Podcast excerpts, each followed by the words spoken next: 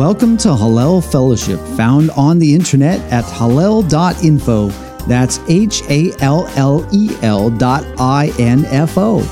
We hope you are encouraged by the following recorded Bible study to look deeper into every word that proceeds from the mouth of God and how they were lived out in the life of Yeshua HaMashiach, often called Jesus the Christ.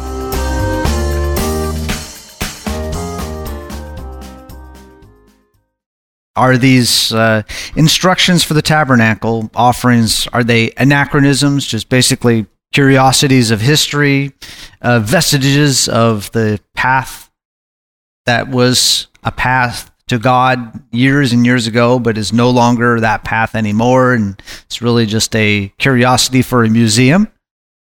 Or is it something that is eternal? And, you know, questions like how do we bring these offerings here today? Good question. Uh, these offerings are presented in huge detail today.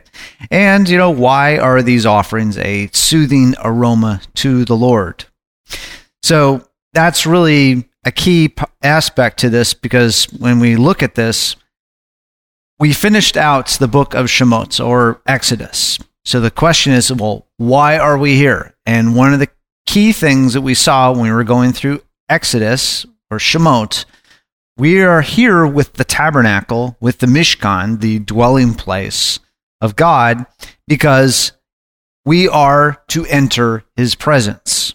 In fact, when you when you look at the time from Exodus 19:20, so right at there at Sinai presenting the 10 commandments, all the way down through the end of chapter 40, the end of the book, it is really a gigantic chiasm. Now, chiasm, or as it is in Hebrew, Atbash for at, you know, the aleph and the tav being the first and last parts, and bash for the second and second to the last parts. It is a part where, in a literary structure that's very, very, very common throughout the Bible, where you have these elements. You ever wonder when you're reading along and you read passages and it's like, well, I just read that a little while ago. It was worded almost the same way.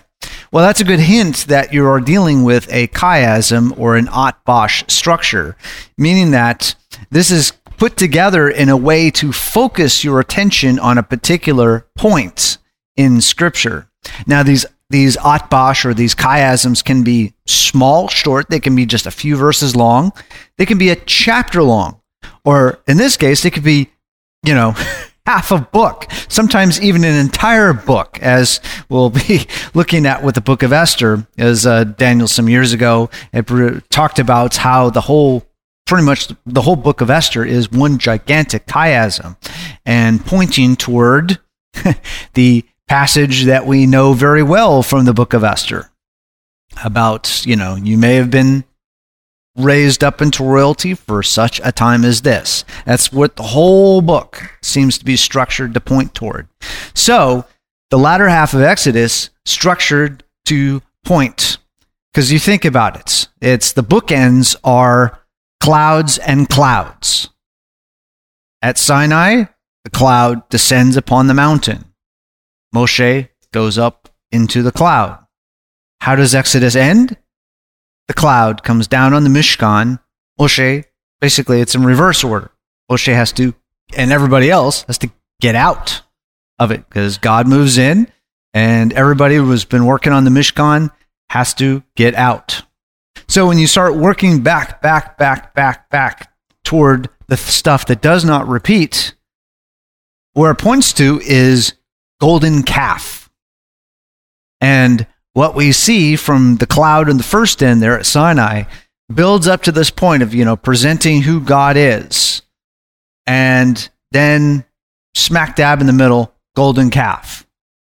And then working back out, it's like, okay, that was a very low point. God, at the first point, presented who he was, the 10 words, the 10 commandments, the testimony, the tablets of the testimony, who God is, what he's all about, then descends down into the golden calf, low point, builds back up out of that into the construction of the Mishkan, the tabernacle, until finally the dwelling place is now mobile. It's no longer at a mountain It is now mobile and it will be going with the people. But smack dab right in the middle, golden calf.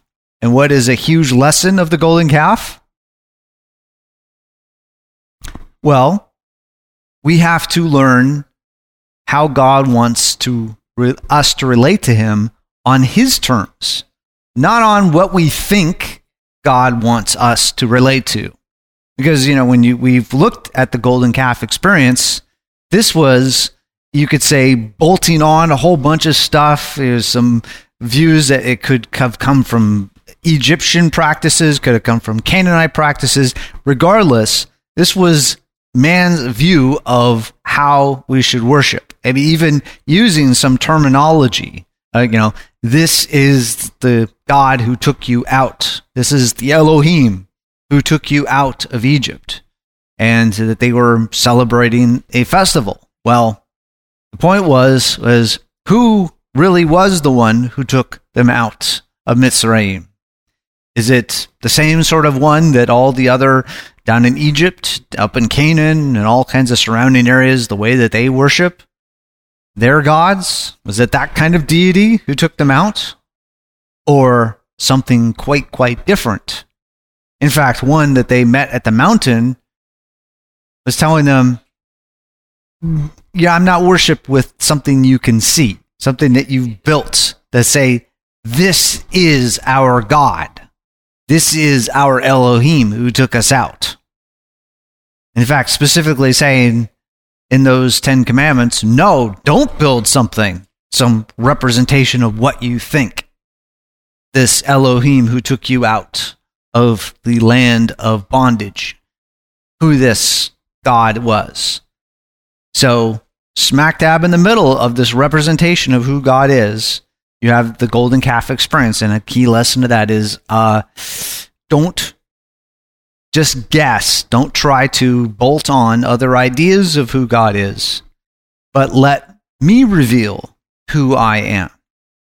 And so thus when you see at the end part of shemot the end part of exodus the cloud comes down the people move out. And so the first verse of vayikra the first verse of Leviticus, you know, that's where we get the name of this passage from, Vayikra. And he called out from the tabernacle. So this calling out from the tabernacle, calling out from the dwelling place in the Mishkan, in this dwelling place, was now come to me. But let me show you how you come to me. How you come to me. Not just wander in any way you, you think about it.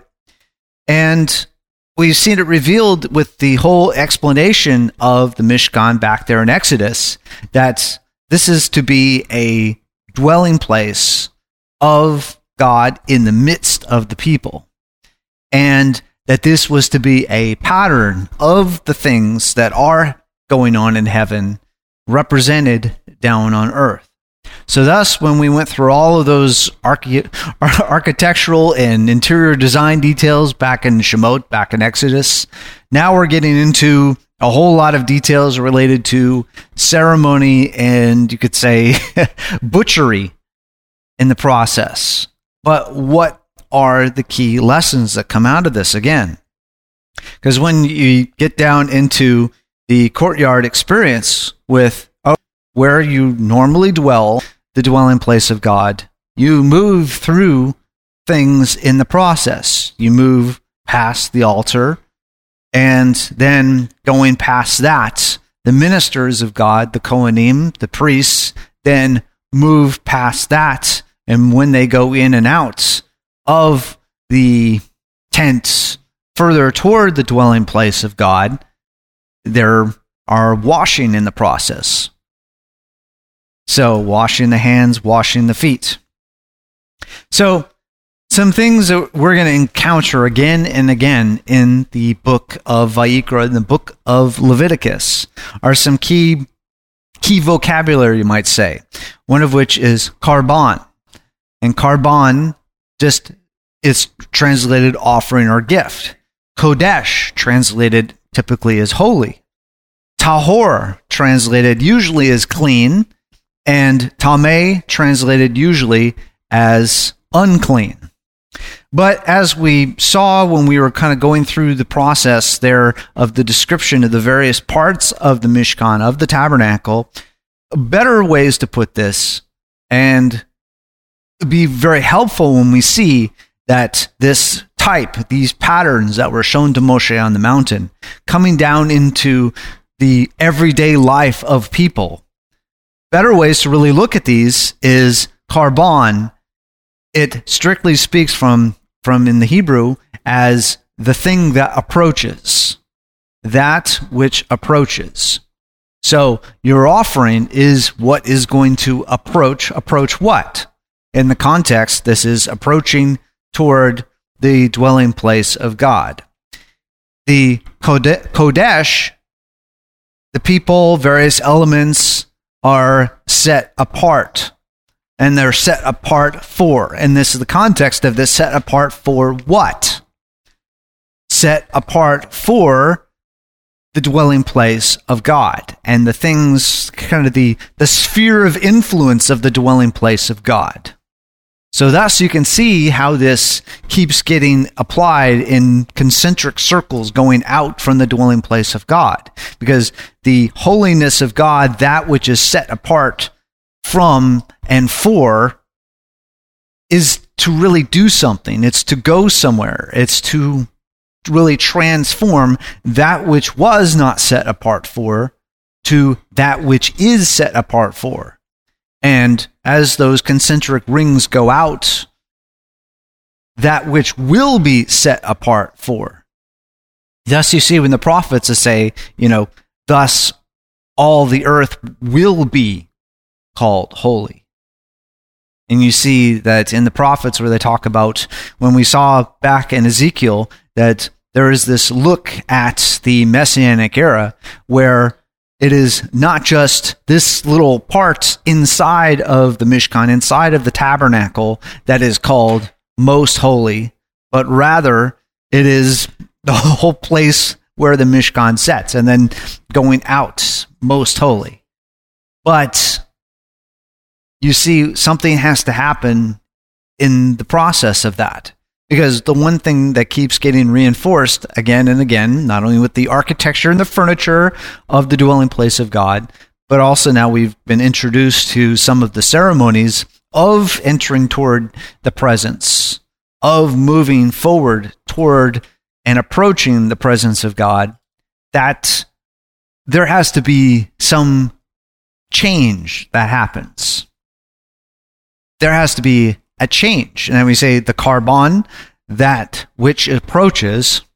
What do we hear a lot about with the animal aspects of that?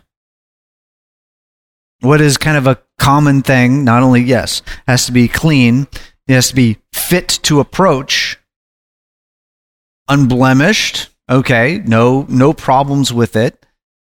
But blood, yes, blood poured out. And one of the things that we learn as we're going to go through Vayikra, we learned back in Genesis was about what about the blood? Life. Life is in the blood. So, yes, Larry has a comment over there. There's also the laying on of hands. Yes, the laying on of hands. Which is not just putting your sins on that animal, it's joining that animal in that sacrifice. Aha. So, yes, it's joining that animal in that sacrifice. And, you know, more specifically, the, the term that's not just, you kind of just, kind of just stand over here and kind of pat your hand on it. No, it's actually you lean on it is really what the what the um, term for it is. So just like with the glory of God, you know, strictly speaking in Hebrew, kavod means the weight of God and what is weight? It's, you know, that's, you know, strictly speaking, it's the pull, the pull of a massive object on another object. So the gravity of God, the gravity of God pulling on you. So you are not just casually putting your hands on, you are leaning on, you're putting weight upon that. So if you're putting weight upon that, what are you symbolically doing? Basically transferring. Yes, you are. You know, because we have the we have the term today. It's uh, um, they call it leaning into something. You know, lean in. It has other connotations to that, but the but the meaning of it and the intention of it is that you are to not just kind of lean back, meaning you're just kind of observing, but lean in as if you're going to actually do something. You're paying attention. You are ready for action. Yes, Bill. Is that like the song Leaning? Leaning, on the everlasting arms? Leaning. Mm, Leaning, leaning That'd be the same on thing the about- everlasting arms. Yes. and that's and that's kind of the interesting aspect of it is that you are not only just leaning as in you know transferring something in but leaning as in resting on something that is dependable. So that that's a very interesting aspect to that as well. Because you are just think you know if you lean on something what are you assuming? That it is going to carry you that's going to support you know.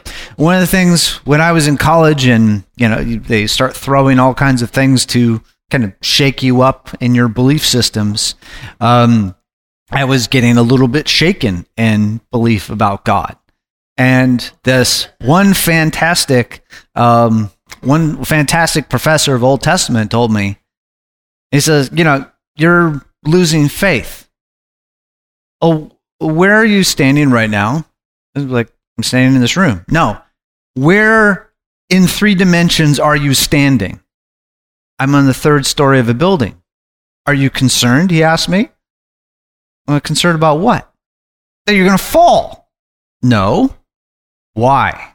He asked me. Well, I trust that this floor I'm standing on is not going to give way. And he told me, now you have your answer. So you're wondering about trust, you're wondering about faith. So that kind of thing, we trust, we have all kinds of faith all the time. You know, when you when you look at statistics, you'd be crazy to go out on that road. You just look at bald statistics. But no, we have trust in various things that, you know, that's this uh, moving contraption that we're in is going to protect us if anything does happen, and that those uh, statistics are not going to apply to us in this given day. So, yes, Rose.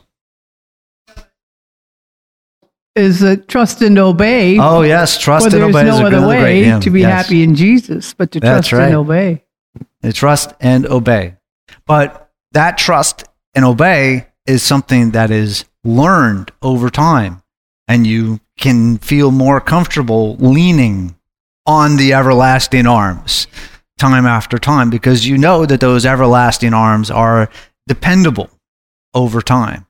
And one of the things that we've talked about it many times past about the transformation of Avraham the transformation of Yaakov, the transformation of Yitzhak into people who were, you know, you read some of their accounts about uh, their um, relying on the, the whole, oh, she's my sister excuse to try to get out of a jam to actually trusting.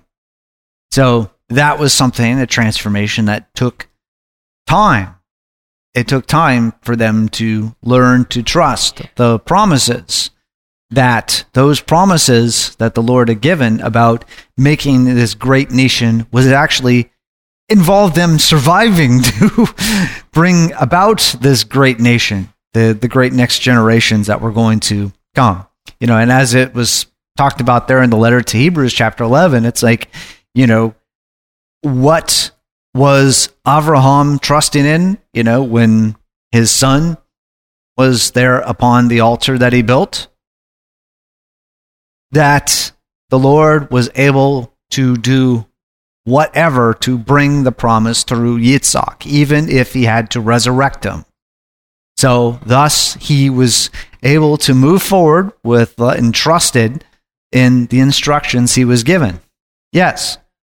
to say something very profound happened when I was studying that came to mind is that, um, you know, for all of us, we're trusting and we're having faith in something we can't even see. We only have a document and we believe. And um, Christ said um, that the kingdom of God is here, but it does not come with observation. Like if we're waiting for something, we're not going to see it because it's already here. You know, when he said that, the kingdom of God does not come with observation. Mm. That's really pr- profound because we're trusting us that study the word of God that, you know, we're leaning into everything that we've been studying for however many years each of us have been here, that we're trusting that these documents are accurate, that we will be spending time in eternity as long as we can confess our sins, rely on, lean into Him, trust Yes. in, transfer our our forgiveness, claim the blood. Mm. And that the realm of God is in the repeated term over and over and over again, le'alam va'ed. And strictly speaking, it's like, you know, toward the horizon and beyond. So we translate it forever and ever, but truly it, it just means to the horizon you know, to the world and beyond, to the edge of where you can see and beyond that.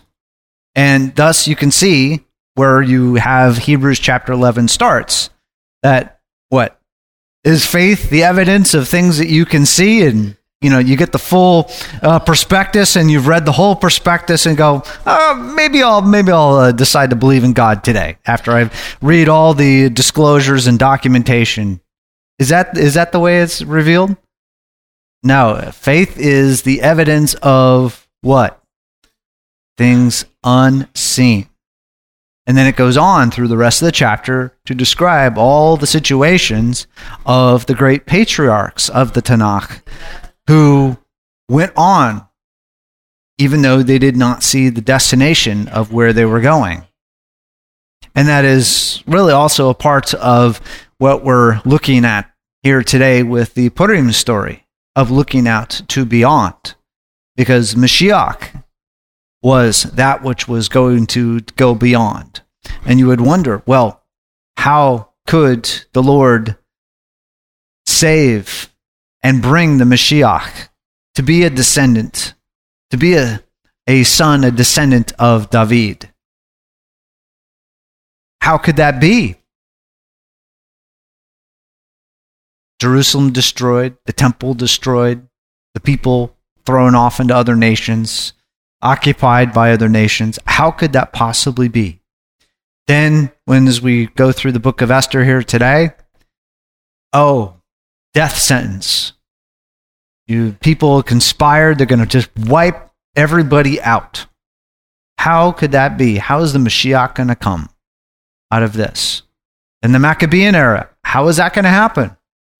you know, it's either going to be assimilated away or snuffed out of existence, all the true believers of God. Yes. So you see these, these pivot points in time where you say, which way are you going to go? Are you going to fall toward safety and security? Or are you going to fall toward trust, toward faith, to believe in the one who is Le'alam Va'ed, out over the horizon beyond where you can see. That that's actually going to be the way it goes. So when you see the various offerings that are presented here on our passage today, and as in the passages that we'll be picking up next time and going through the book of Vayikra, some of the things that you see here, you get the and kind of perhaps three buckets, sort of. There's other offerings in here, but three interesting buckets of offerings is the Olah offering, the burnt, uh, translated offering as the burnt offering. And then you have the Shelamim offering, or translated often as the peace offering. And then you have the Chatat offering, often translated as the sin offering. And some interesting things that people have observed over time is, you know, who gets to eat what? With the Olah offering, the burnt offering, Who gets to eat from that? No one. No one. The altar. The altar gets to eat from it. And also, it is a soothing aroma before the Lord, all going up. Yes. Uh, I I hear all the time from various ones that well, the law's been nailed to the cross. Are these the laws Hmm. they're talking about? Or are they talking about the Ten Commandments that's been supposedly nailed to the cross? It, de- it depends on who you might be uh, talking to on that, on whether they view that as being um, the Ten Commandments or perhaps even a subset of the Ten Commandments or such. There are some that will say, you know, no, Ten Commandments are important. Those are the things that, that, that persist, that go on. And then there are others that say, well, certain parts of the Ten Commandments persist and then go on. Maybe you know some get dropped out. Maybe the, the one on the the Sabbath commandment. Maybe uh, some others related to idols. Maybe those fall out too. Um, some others they follow, but the rest of them will go on. And some will say, well, unless it's actually repeated in the uh, Gospels as being a commandment, then it is not something that goes on and continues. So there's various subsets of, of believers that will go one way or the other on that. So it, it can really depend on who you're talking about. But there is um, a common teaching that there are certain things, and often what we're talking about here today in Leviticus and the things related to the tabernacle, and often going on into extensions of the appointed times of God, the festivals, those being kind of grouped into uh, what has been in theological cir- circles uh, termed the ceremonial law and then the moral law. And the moral law is usually the Ten Commandments, and then some others that a group may throw in there, like they may throw in um, your. Uh, your sexuality things they might throw into that one. They may also throw tithe into that one as well, into the moral law versus the, the ceremonial law. And then they might throw uh, some of the other ones, even the Ten Commandments, like the things related to I, uh, the Sabbath, often is thrown into the ceremonial law. And then also the one on idols sometimes is thrown into the ceremonial law as well.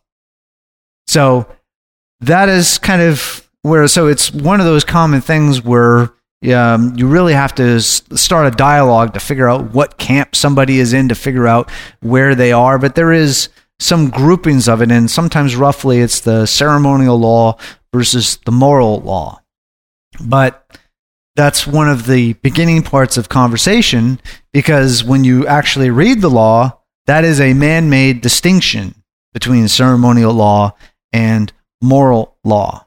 Because as we're looking at today, there were some moral aspects that are wrapped in with the ceremony of the korban, that which approaches, that which is restored, that which is reconnected back into into uh, your relationship with God. So people have tried to distinguish them into two buckets, but Scripture does not do that. So it's a conversation started to go on to say, okay, well, they are in the word blended together as being a part of a cohesive whole. But the point is, why are they? And what is the point in that? What is the morality that's wrapped up in the ceremony? And what is the ceremony that teaches about morality? So uh, that's a, it's a very interesting point because it actually touches on the Haftarah reading here today. The Haftarah reading is in Isaiah chapter 43, starting in verse 21. Blessed are you, Lord our God, King of the universe, who chose good prophets and was pleased with their words which they spoke in truth. Blessed are you, Lord, who chose the Torah, Moshe his servant, Israel his people, and the prophets and apostles of truth and righteousness. Amen. So, Isaiah chapter 43, starting verse uh, 21. The people whom I formed for myself will declare my praise. Yet you have not called on me, O Jacob. But you have become weary of me, O Israel. You have not brought to me the sheep of your burnt offerings, nor have you honored me with your sacrifices. I have not burdened you with offerings, nor wearied you with incense. You have not brought me, uh, you have brought me not sweet cane with money, nor have you filled me with the fat of your sacrifices. Rather, you have burdened me with your sins. You have wearied me with your iniquities. I, even I, am the one who, who wipes away, wipes out your transgressions for my own sake, and I will not remember your sins. Put me in remembrance. Let us argue our case together. State your cause that you may be proved right. Your first father, forefathers sinned, and your spokesmen have transgressed against me. So I will pollute the princes of the sanctuary, and I will consign Jacob to the ban and Israel to revilement. But now listen, O Jacob, my servant, and Israel, whom I have chosen.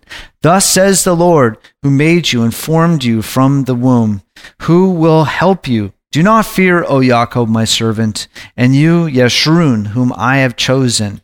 For I will pour out water on the thirsty land and streams on the dry ground. I will pour out my spirit on your offspring and my blessing on your descendants, and they will spring up among, uh, among the grass like poplars by streams of water. This one will say, I am the Lord's, and that one will call on the name of Yaakov, and another will write on his hand belonging to the Lord. And I will name uh, Israel's name with honor. And thus says the Lord, the King of Israel and his Redeemer, the Lord of hosts I am the first and I am the last, and there is no God besides me. Who is like me? Let him proclaim and declare it. Let him recount it to me in order from the time that I established the ancient nation, and let them declare to them the things that are coming and the events that are going to take place. Do not tremble and do not be afraid, for I um, have I not long since announced it to you and declared it, and you are my witnesses? Is there any God besides me? Or is there any other rock? I know of none. Those who fashion a gra- graven image are all of them futile, and their precious things are of no profit. Even their witnesses fail to see or know, so that they will be put. The man shapes iron into a cutting tool and does his work over the coals, fashioning it with hammers and working it with his strong arm.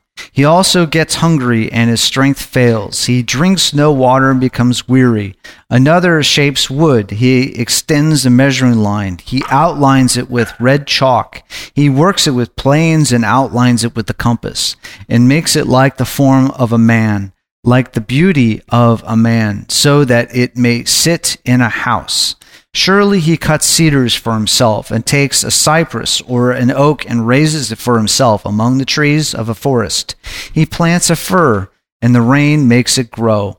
Then it becomes something for a man to burn. So he takes one of them and warms himself, and also makes a fire to bake bread.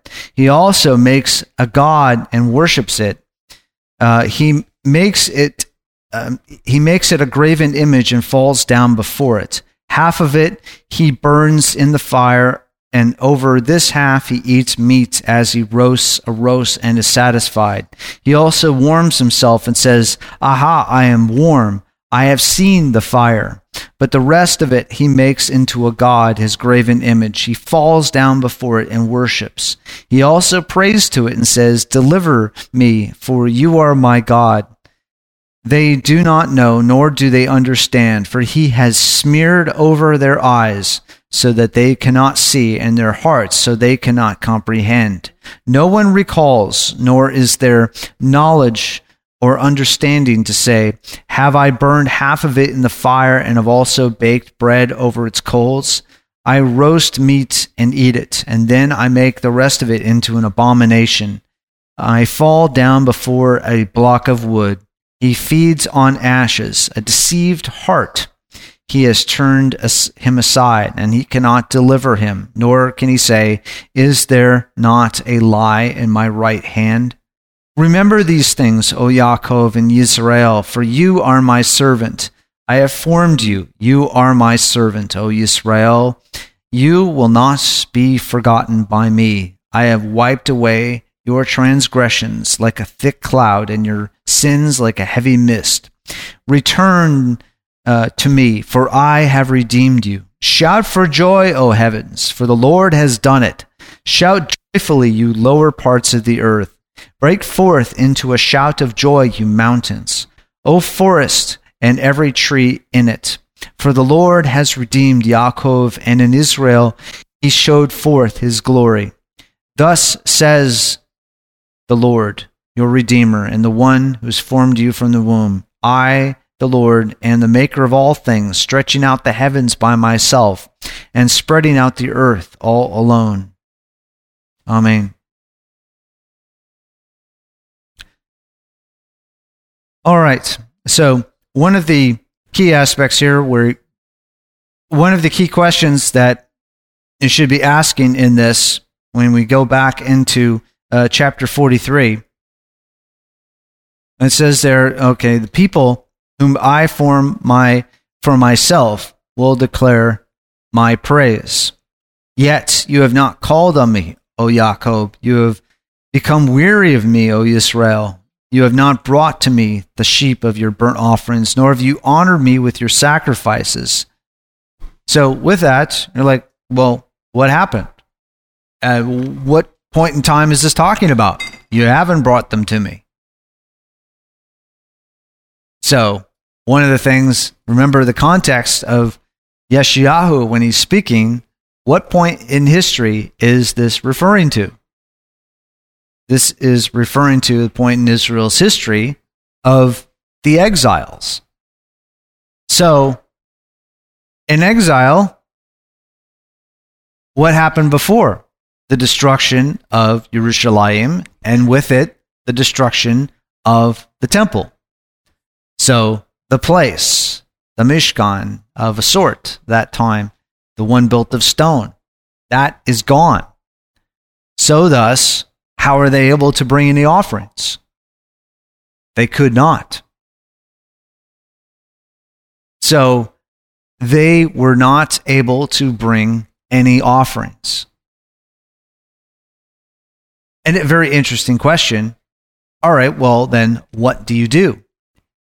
In the situation, this is very similar to what you see in the letter to the Hebrews. Letter to the Hebrews, when it talks about these are things which are fading away and are about to disappear. the letter to Hebrews is placed in the late 60s AD. Now, if you remember history, 70 AD was when the temple was destroyed, when the Romans came in and destroyed Jerusalem again and destroyed the temple again. That was the second temple. I guess you might say. Uh, in inversions, you know, it might be like what 2.5 or something, because you know the second temple really was rebuilt in the time of whom Ezra and Nehemiah. So they came back, reestablished it, and then it just kept getting built, and you know there was the time of the Maccabees in between, so you know it was rededicated and then you had the whole Herod building program, which he built the magnificent structure and then built out the platform around the structure to uh, encompass it. So it became something quite bigger than it was before. But the same question remained as it was in exile. And a question that was going to come for Israel when the temple would be destroyed. And that second version 2.5 or whatever was destroyed in 70 AD. How then do you bring the offerings? How then do you bring the offerings? And one of the things that you see in the letter to the Hebrews was talking about shadows. That these things are shadows. So we get back to where we were with what the pattern was shown to Moshe on the mountain. So the question remains then is what then are the offerings? What are these korbanot? These things that approach? What are they? What were they? They were the types and the shadows of things that were coming. So whether they were in place or whether they were not in place, the same things were going. The same things should have been going within the hearts of the people. So thus, the people are sitting there in exile. They have no temple. They have no tabernacle. Yet the Lord is like, Where are your offerings? Where are your offerings? And, you know, you are weary of me. You are weary of me. So, a very interesting thing is like, okay, Israel, I've given you a timeout in exile. You don't have to bring them anymore because you can't. You can't physically go through the ceremonies related to the Mishkan, to the temple anymore. But you're still weary of me? So, thus, the same thing was happening in exile as happened before the exile. The heart of the people, the heart of what was involved with the goings on in the temple, with the offerings, was not happening before exile and not happening during exile. The heart of the matter is what mattered, has always mattered, will always matter related to the things going on with the tab- tabernacle, going on with the temple. So, thus, you get back to the passage where we're at here today. So, the burden of the tabernacle was not there, but then you're still tired of God because have you not learned, Israel, what the point of all the offerings was about? This is what we talked about earlier about entering toward the presence of God. Do you not care, Israel, about moving toward the presence of God? Yes, Larry. Where he says that it's for him, these sacrifices. We always think it's for us to forgive us for our sins, but actually, he said it's for him so Correct. that he can find the people that are willing to obey and be transformed by him so that he can live with them. Yes, because one of the things that we were talking about earlier with the Olah, the burnt offering, with the Shalamim, the peace offering, with the Chatat, the sin offering, you think about who eats what. No one eats the whole burnt offering. That just totally goes up. The Shalamim offering, who eats that? And the ones who are bringing it. So the priests and those who are bringing it eat that together. Who's eating the chatat or the sin offering? The Kohanim are eating those. So who are the Kohanim, the priests? Who are they representing?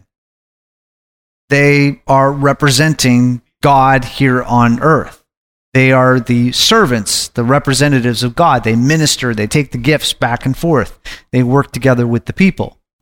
So, you have in your passage toward the dwelling place of God, what then do you have to establish first with the presence of God? You have to get this like connection going. Because remember back in the garden, you know, the, the whole thing of eating the fruit of the tree of knowledge of good and bad, you were transgressing into God's territory because where did God say the domain of man was in the garden? Mankind. everywhere but that tree. So the domain of God was that tree. It said, This is my domain. Everywhere else, somewhere else. So, thus, when the first couple goes to the tree, they're transgressing into God's domain. They go in to eat from God's domain, to eat of what was not theirs. You know, you see how the passage ended today. It ended about lots of transgressions. You know, you swear oaths that you don't mean to keep. You testify falsely, meaning you say stuff that you don't mean. And on and on it goes. And it's like, okay, these are presumptuous sorts of things. First, it goes into the things that are unintentional. But when you become aware of it, you realize, uh oh. It's like if you wander into God's domain and you realize, uh oh, I'm in God's domain. I'm not supposed to be here. What do you do? You get on out, unless you get the invitation in. But if you presumptuously go in, that's something completely different. And then if you are invited in and to God's domain, then what it is that you want to do. You want to remain there. You want to be like what David prayed that I would forever dwell in the in the dwelling place of God, to live in his courts day by day. Is that where kings are supposed to hang out? They're, you know, hang out with the Ark of the Covenant? Is that what the kings are supposed to do? No. But that's where the heart of David dwelled. So, thus, you see, like with the Olah offering, that that is a person who is completely consumed up. So, thus, you're seeing then when Yeshua is talking about what happens when you have a breakdown of your situation. He's talking about Matthew 18. And he says, you know, you go up to the altar with the kind of a shalomim offering, and you're going to say, hey, we're having a jolly good time here you and God. But no, there's something, there's a problem here. That someone has something against you. So you need to go back and deal with that chatat, the sin, the transgression sort of thing, where there have been boundaries that have been crossed over. You need to deal with that first. Then you can move on to the area of the Shalomim offering. And then you can move on to the era of the Olah offering, because there, when you are completely, quote, burned up, there is what? There's nothing to hide anymore. You're right back in the garden again with nothing to hide anymore. So, thus, we, we keep talking about the tabernacle as being a lot of what going back to the Garden of Eden is all about in the dwelling place of God. And a lot of what we're seeing here with these offerings, with the korban, is a part of getting back to that again. And then when we see, you know, a lot of people over the centuries have noted that you've got these gardens at the bookends of history in the beginning and in the day of the Lord and in the world made new, that you have this tree of life again. Yes, uh, Bill. Uh, this what you were talking about earlier reminded me of uh, during this COVID, and this was shut down here. I didn't know what to do with my tithe, and there was no answer to how long it's going to last. So I started giving it to a couple of different organizations that feed the poor. Because I didn't know what else to do with it. If I if I kept it too long, I'd be spending it on myself. So I started giving it to them now that this is back open, I have a place where I can bring my tithe. That had something to do with what you were talking about earlier. Oh, about. But how during the exiles they couldn't bring their sacrifices, right? They were almost pent up, like we, there's nowhere to go. Yeah, right. But it's it's one of those things that you just you see a need there, and you go and you you fulfill the need. That's a part of um, you know what when we get into Deuteronomy when it talks about you know that you will always have the poor among you, but you do what if you see a brother in need? You you deal with it. So that is a part of the way that God is talking about not only just when you have problems between people, but when people have problems. You go and you deal with it. You don't wait for somebody else to take care of it. You work with whatever means that you have at any given time period and you work with it. But that's really a whole part of the process of getting out beyond ourselves. So yeah, lose any lose any points. Yes. Ah, yes, Alex. Yeah, I just thought it was interesting that even to this day, the Cohen are a cut above A uh, cut the above. Yes. the tribe. Yes. And see, I mean, that's really what it was always intended to be. And the Kohanim were always intended to be a part of the example, ones that were to not only minister, but you see later on Israel's history, they were the teachers. They were to teach Israel. So when you have them, um, the prophets coming down hard upon the priesthood, why? Because the priesthood were leaving the people ignorant of who God was and what some of the issues were and where things were going astray. Who were the first people who were supposed to be speaking up? The ones that knew the word of God best and were supposed to be teaching the people about this. Uh, yes. Oh yeah. Um, the thing that comes to me is uh, is uh, Hab- is uh, Habakkuk that says, uh, "What is it that the Lord requires of you, but to do justly, love mercy, and walk humbly with your God." Yeah, correct. Also, Abraham, you know, before the temple was even uh, established, and that he he sacrificed, but he wasn't. He wasn't. I don't know that God showed him. I think he he realized it, or somehow, or through Noah, or I don't know that. Oh, Noah came. yeah. Anyway, if you look back at all the other figures in in uh, in in, in, his, in Israel's history, you know, you, you see what they did when there was no sacrifice. Of course, sometimes some of them made their own, made their, built their own temple. The other one was a great great grandson of Moses or something. Right. Did that right? Yeah, and see that's Decided it that's was too far away for him to get to, so just make a convenient one right here. Right. Yeah. Yeah. Make your own.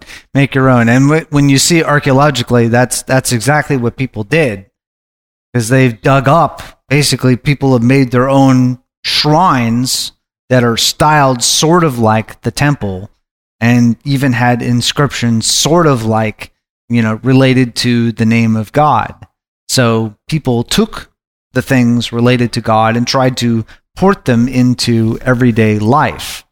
But that's the issue was is that you know you were not then to worship like the, the way that the nations did because you are then putting the creator of heaven and earth and molding the creator of her, heaven and earth on your own terms yes alex Not simplistic about it all, but what did they do with all the blood?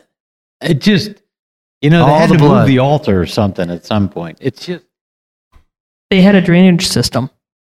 Yeah okay. They didn't. Did they get into that uh, uh, in the well, design? li- like when when you when you read like in uh, Josephus and some other contemporary writings of the time period, they talk a bit about what was going on, especially when you were starting to get into the period where you had like during Passover time period, and you had hundreds of thousands of lambs coming in at any given time period, because then um, we think of you know we when we see the movie the one priest making the blood sacrifice well let me tell you there were a lot of cohens dragging up a pretty good sized bull some days so um, Right. that was a group effort too Yes. Yeah. That's that's why you had the whole family taking care of this particular aspect. And then beyond just the the family of Aharon, then you had all the rest of the Levites that were kind of the support crew um, in involved in the process of that.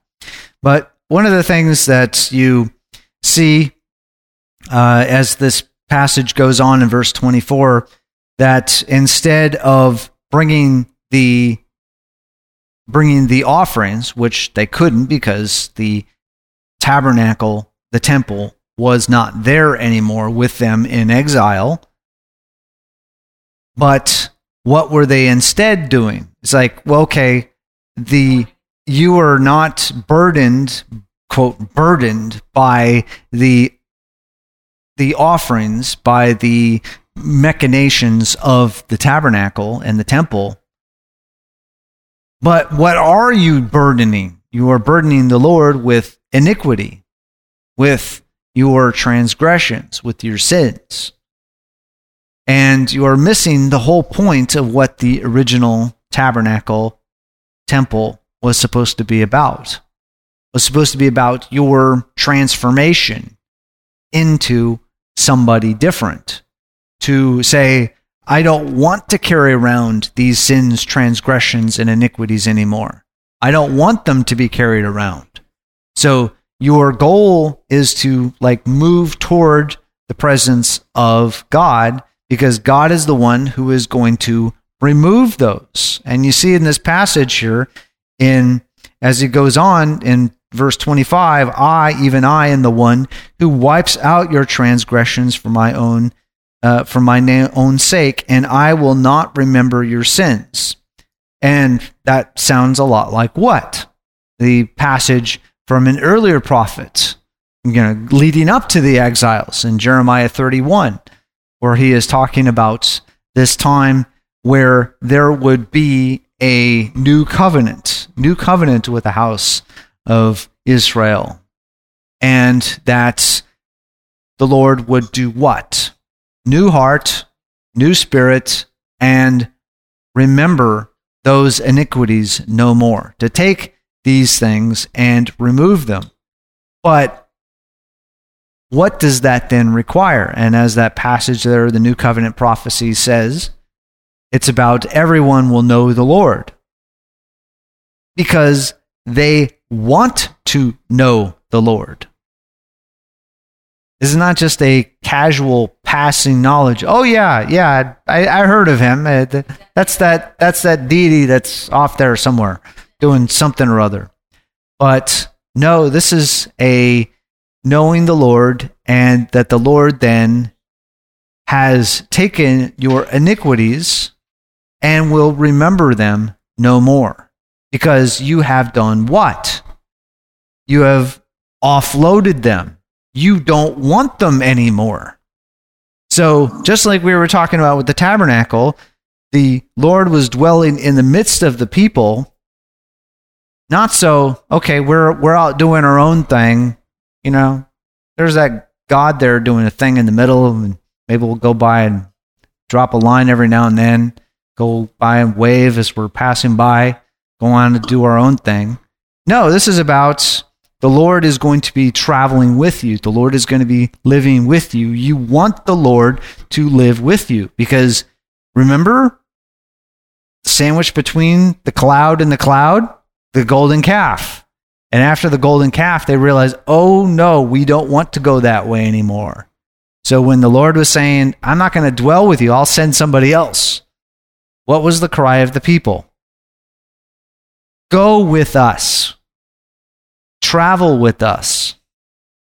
So, thus, you see, as we, we move on into the other books here, one of the prayers that when the cloud would lift up is like, Oh, Lord, go with us. And then when they would stop, Oh, return to us. Because why? You want the Lord to dwell with you. So, the Lord made it quite clear that the Lord is not going to dwell in the midst of people who are what? Intent to go off into sins, transgressions, and iniquities. The Lord wants people who want to offload the sins, transgressions, and iniquities. Not live and wallow in them, but offload them. Yes, Larry.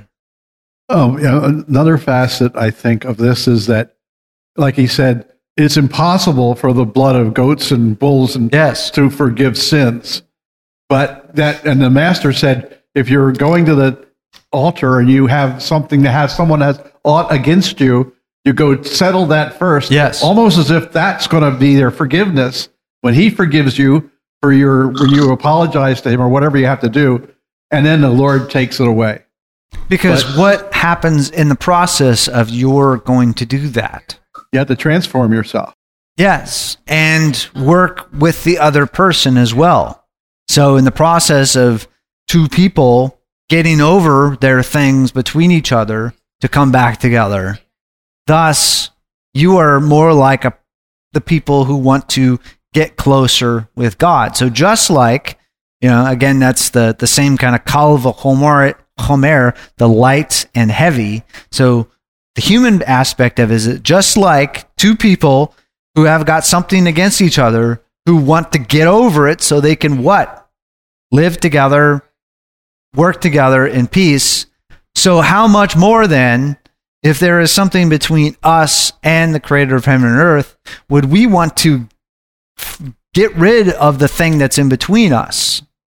And one of the big lessons of Yom Kippur is that there are some things that are just beyond the unintentional things that move on into very, very willful iniquity. And that is something that is takes a very deep transformation. And one of the things that you see in Yom Kippur is the fact that that is something that is really the Lord's work to get rid of and cover that. It's kind of like if you can't work out the thing with the person you can see, Yes. how are you going to work out the thing with the one you can't see? Yes, and that was why that that instruction was was given because you have to um, because we can quote play church all we want and then go off and you know be a mobster the rest of the week but no that is not the model that we have in the bible is the mishkan in the middle of the people. So when the apostle paul says you know you are a temple of the spirit of god meaning what? You are moving through life with the dwelling place of god.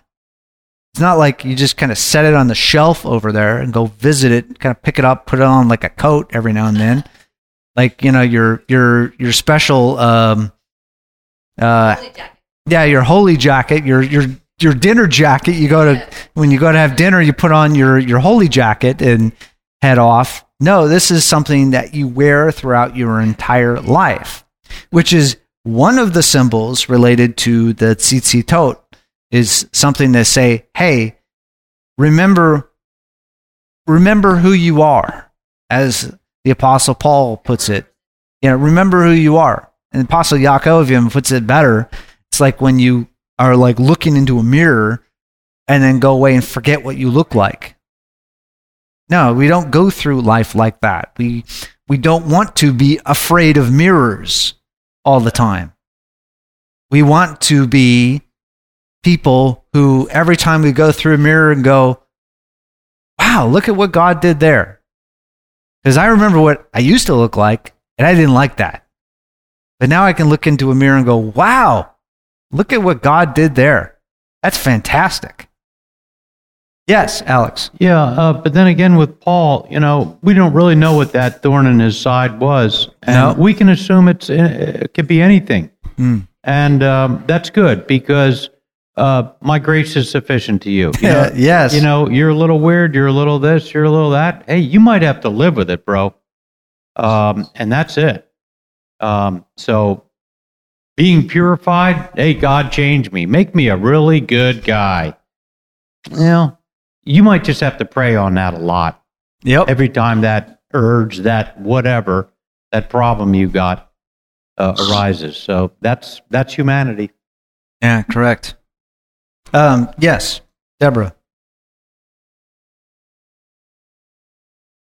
Also, another thing, we are representing the king of the universe. We are little kingettes, and we are supposed to be going around uh, showing love, being forgiving, you know, doing things that normal people wouldn't do, like open the door. And today, you know, for, uh, forgiveness, we're representing our Father, so we have to be uh, mindful of how we come across too. It's Yeah. important that we don't, you know, fly. You know, I remember I used to watch this one lady. She was a teacher on TV, and she said these people had bumper stickers and crosses, and then they'd zoom in the parking spot and you know leave the cart out in the parking lot and uh, have their holy holy things on, and then you know burst out in a terrible temper. so, I mean, you know, when we behave that way, we have to recognize that it's not it's not right you know what i mean to for us to behave that way and say that we love the most high god he's going to look and see how we treat each other if i'm blowing my stack at my friend and they're looking at me like ooh and you want to run from them you know we have to make sure that we apologize and say oh i'm sorry you know because we get frustrated. And if you recognize that quickly you know i had did watch some teaching about when we behave um, poorly to others, we can manifest sicknesses within ourselves due to, you know, like, uh, um, like Miriam, when she, they talked against Moses, um, I had heard some teaching that, um, you know, uh, what's a, that it breaks out on us, the, um, Yeah. leprosy breaks out on us. And that's from our own making and doing by what we're speaking and what we're saying, you know, but God has designed us in a way that we can probably pretty much uh, I mean, sin can come upon it. I mean, our discipline can come upon us. We bring upon ourselves. I, I would say I've noticed for my own self is that you know when I know I'm not right, things manifest themselves. Yep. So be careful. I'll just add a thought that I'm thinking reconciliation consists of about four things. Mm. It's uh, on the top side. It's it's uh, anger. No, I, I forgot. I forgot already. Uh, oh, anger and pride on the top side, and on the bottom side is humility and forgiveness. hmm So um, when you when you're in that state, I think you have to you have to think on those things and move towards you know a higher level. Thank you. Yeah, which is which is why the um, aspect of humility comes in, and the example of uh, Moshe in his uh, being humble and willing to willing to change. Yes, uh, Pat, you uh, did you have a comment or a question? No, Okay, just add your uh, unmuted there, so I just was wondering if you had comment. I guess I accidentally unmuted. oh no problem. Yes, Alex. One of the uh, most enjoyable days I had at my old Episcopal church, or not days, but uh, Sundays, was when uh, Duffy's, uh, the rehab place that's been in Calistoga for years, I don't know if you know it, AA, drug drug addicted people. Usually the court sends them there, of course, uh, but they'd come in the bus, 20 of them. And I, I feel more comfortable sitting back there in that section with the people up front who are obviously uh, better than me. They they don't have bad thoughts and things like that. So the holier than thou thing does bug me. I'm I'm afraid to say it, if you haven't noticed that yet. but and it's also very grounding to reach out to your brother by by knowing that you are not uh, you don't belong in the front pew.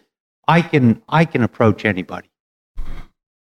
Amen to that. Amen to that. Yeah, that's that's one of the the great things is to be around people who are truly serious uh, about wanting to turn around, We're going through you know one of the uh, Christian twelve step groups because at least that you get a um, you could say uh, the the systematic approach of um, recognizing your bankruptcy as a as a person. You know truly reaching that realization that you see in Romans chapter 7 because truly this passage that we just saw in the Haftarah its parallel is Romans 7 and Romans 8 that should have been the realization. Romans 7 should have been the realization of the people wow have we fallen. We have really fallen to the point of being so far away from God that the things that we should be bringing and should be rebuilding our relationship together, we're just really, really far away from. I mean, we're far away from the land. We have no temple, no priesthood in action. we're out somewhere else. We're not even in the land anymore. But then also being weary of God in that process. But being weary of God is something that we should be moving to the aspect of we realize how far we have gone. If you're weary of God, you're not realizing that you've gone away from God at all. You're like, oh, good grief. Well, when will this end? Because I want to get back to doing my own thing again. To the aspect of what Romans 7 is saying, when you see what God's standard is, when you see who God really is, you realize that's where I want to be, but wow, am I far away from that. So, thus, when you see as this Haftarah goes on, and it says, like there in chapter 44,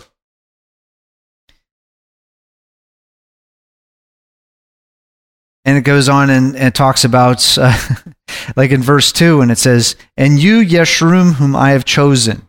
So, Yeshurun, we, we meet this term in Deuteronomy. Yeshurun is a, a nickname for Israel. It means the upright one. Well, kind of a far cry from the upright one in Israel's current position. But this is just like with the, the bookends of the clouds in Exodus, from the, the cloud that Moshe walked into to the cloud that was onto the Mishkan and the tabernacle.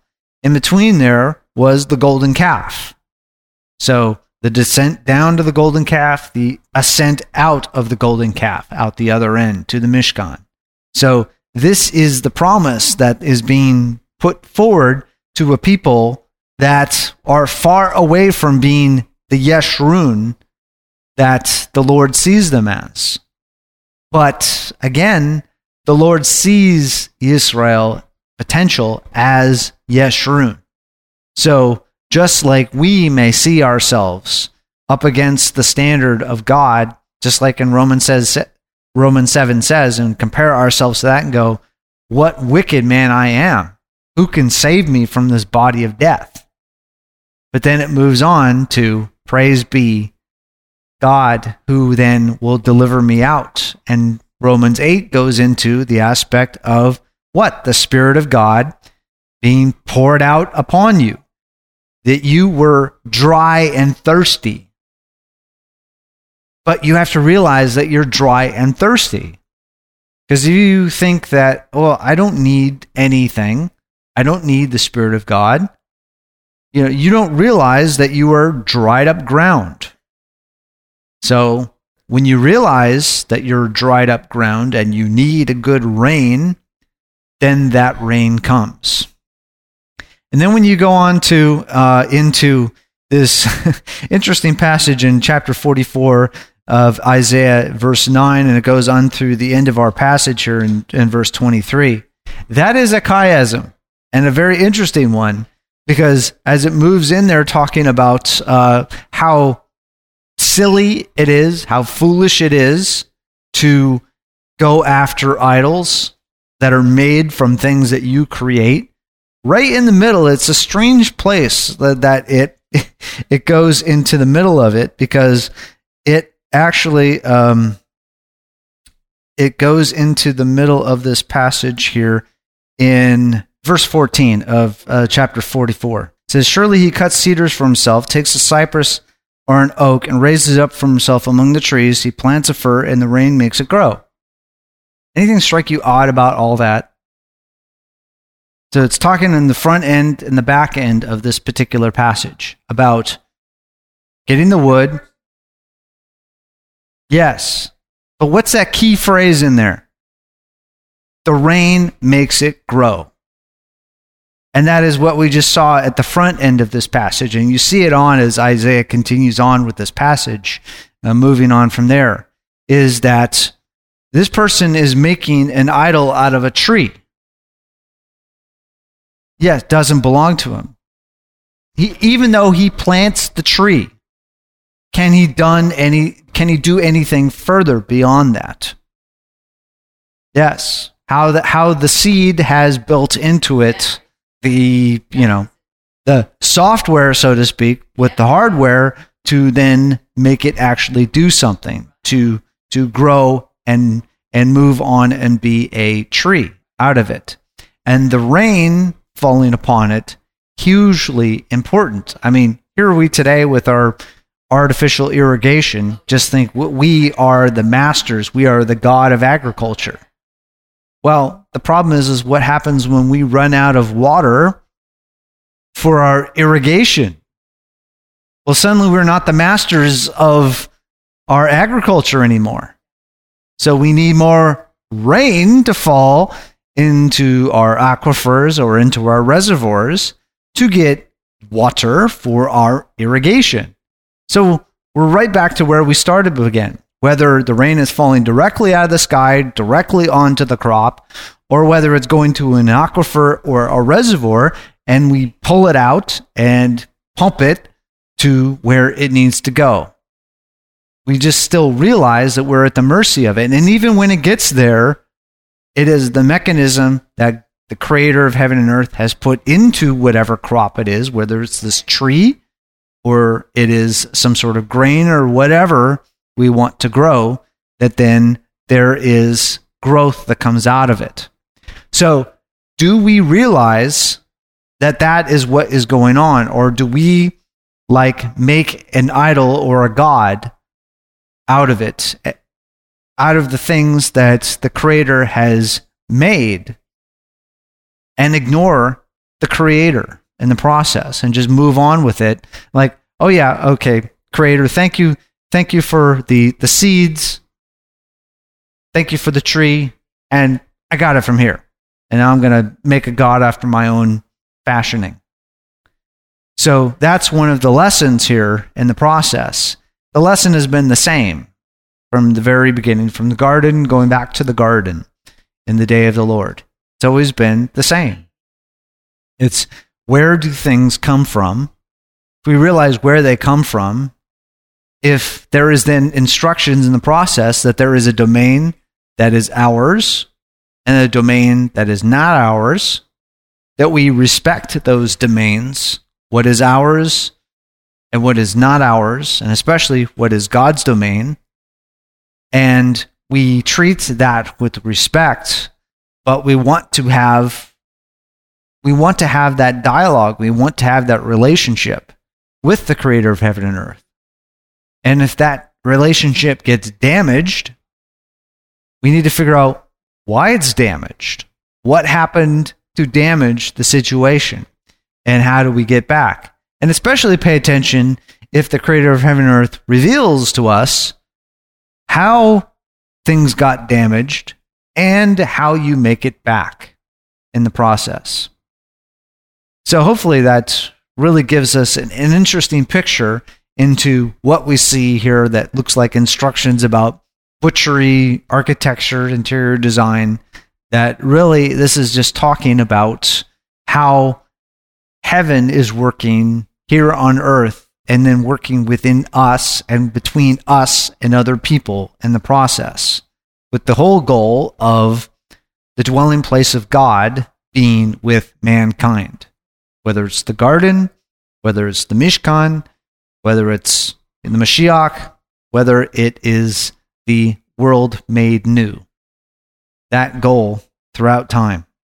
So I'll close things out here uh, with a blessing over this reading here of the Haftarah. Blessed are you, Lord our God, King of the universe Rock of all the worlds, righteous in all generations, the Almighty, the faithful one, who says and does, who speaks and fulfills, for all his words are true and right. Dependable are you, Lord our God. Dependable are your words, and not one of your words is ever retracted unfulfilled. For you are the Almighty, the King, who is dependable and merciful.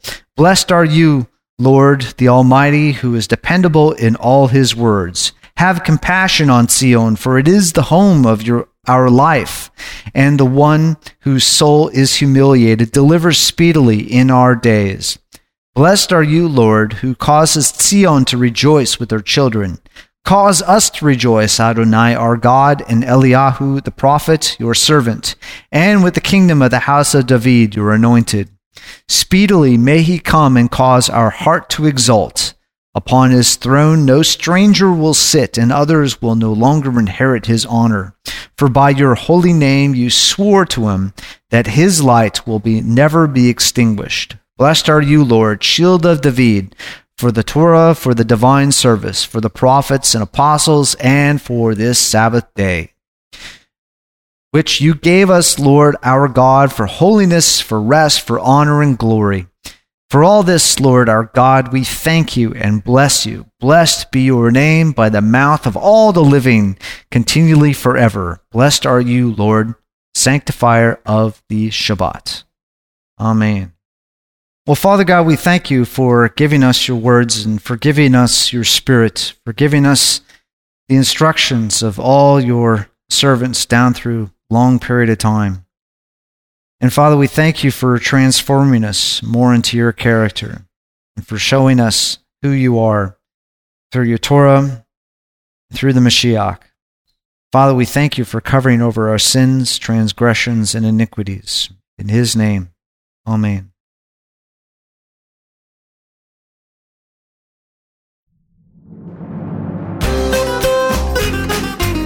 You've been listening to a discussion at Hallel Fellowship. If you would like to hear more discussions or if you have any questions, visit the website at hallel.info. That's H A L L E L dot I N F O. Hallel.info.